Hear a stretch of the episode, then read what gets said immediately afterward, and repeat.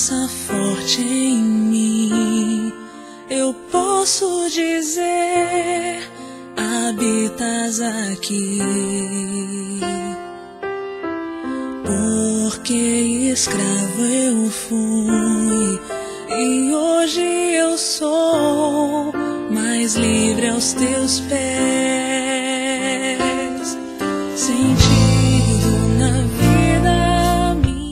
Dia 18 de setembro é um prazer estar com você. Neste momento nós queremos rezar e acolher em nosso coração o Evangelho. E hoje é do livro de Lucas. Naquele tempo, Jesus andava por cidades e povoados pregando e anunciando a boa nova do reino de Deus. Os doze iam com ele e também algumas mulheres que haviam sido curadas de maus espíritos e doenças. Maria, chamada Madalena, da qual tinham saído sete demônios. Joana, mulher de Cusa, alto funcionário de Herodes, e Susana, e várias outras mulheres que ajudavam a Jesus e aos discípulos com os bens que possuíam. Palavra da salvação. Glória a vós, Senhor. Hoje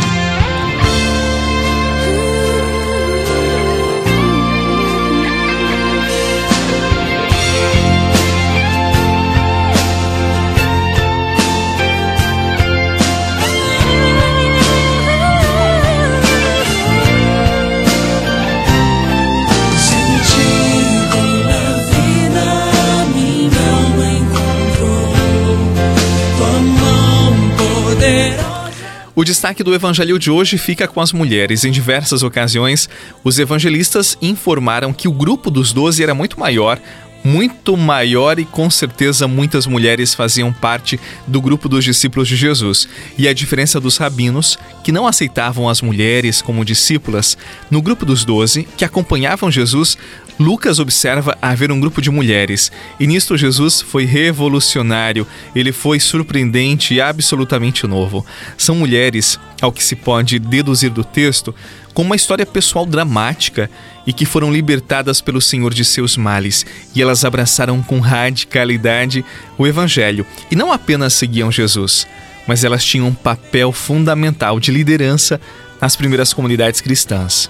O número delas seguramente é muito maior do que a pequena lista apresentada no evangelho de hoje. As mulheres que haviam acompanhado Jesus desde a Galiléia acompanharam também o Senhor na Via Crucis. No alto do Calvário, no momento mais difícil da vida de Jesus, as mulheres lá estavam. Nós supomos que as expressamente mencionadas no texto de hoje, elas tinham um papel importantíssimo nas primeiras comunidades cristãs. Na verdade, junto à cruz, estavam praticamente só as mulheres. Os homens, exceto João, não foram capazes de acompanharem o Senhor no suplício do Calvário. As mulheres, que são sensíveis, é verdade, mas elas também são fortes. E com Jesus, elas sabem carregar a cruz. Elas suportam o peso da cruz. Eu diria muito mais que nós homens. A mulher em nossas vidas, na vida da igreja, é o verdadeiro carinho de Deus. Jesus sabia disto, por isso tantas o haviam seguido e abraçaram com alegria o Evangelho. São as santas mulheres de todos os tempos que, com alegria, com as suas vidas, com a sua sensibilidade, falam, vivem e anunciam o Evangelho. Ninguém vai roubar o lugar de Deus em nossa Clamamos hoje aqui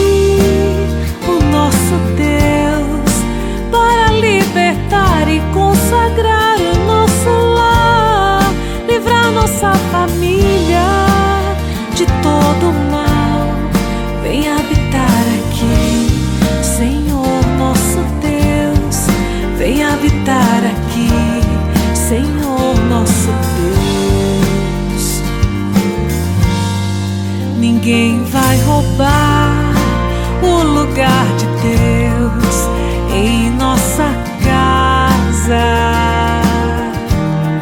Ninguém vai roubar o lugar de Deus.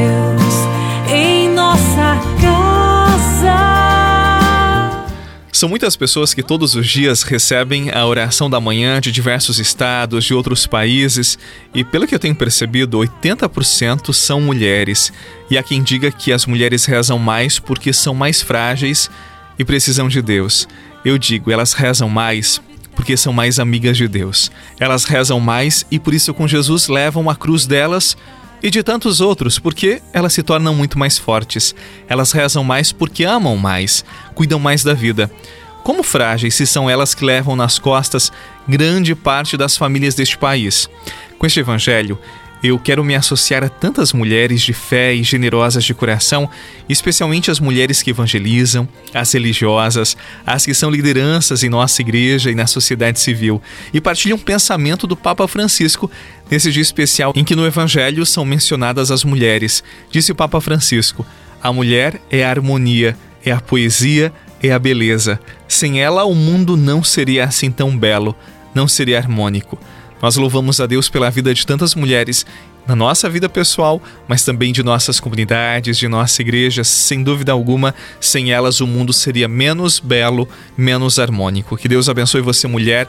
Obrigado pelo seu sim, obrigado pela sua vida. Que Deus abençoe abundantemente a sua história, a sua casa, os seus sonhos e projetos. Em nome do Pai, do Filho e do Espírito Santo. Amém. Um forte abraço e até amanhã, se Deus quiser. Vem habitar aqui, Senhor nosso Deus.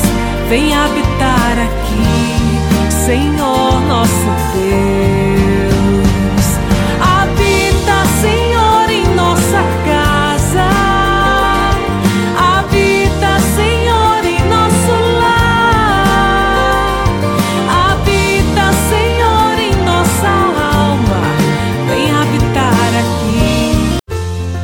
Você rezou com o Padre Eduardo Rocha, pároco da Catedral de Tubarão. Você pode acompanhar todos os dias pelo Spotify, Deezer, Castbox, Google Podcasts e YouTube. Basta procurar Oração da Manhã com o Padre Eduardo Rocha. E se preferir para receber pelo WhatsApp e Telegram, envie a palavra oração para 48 996 44 1433.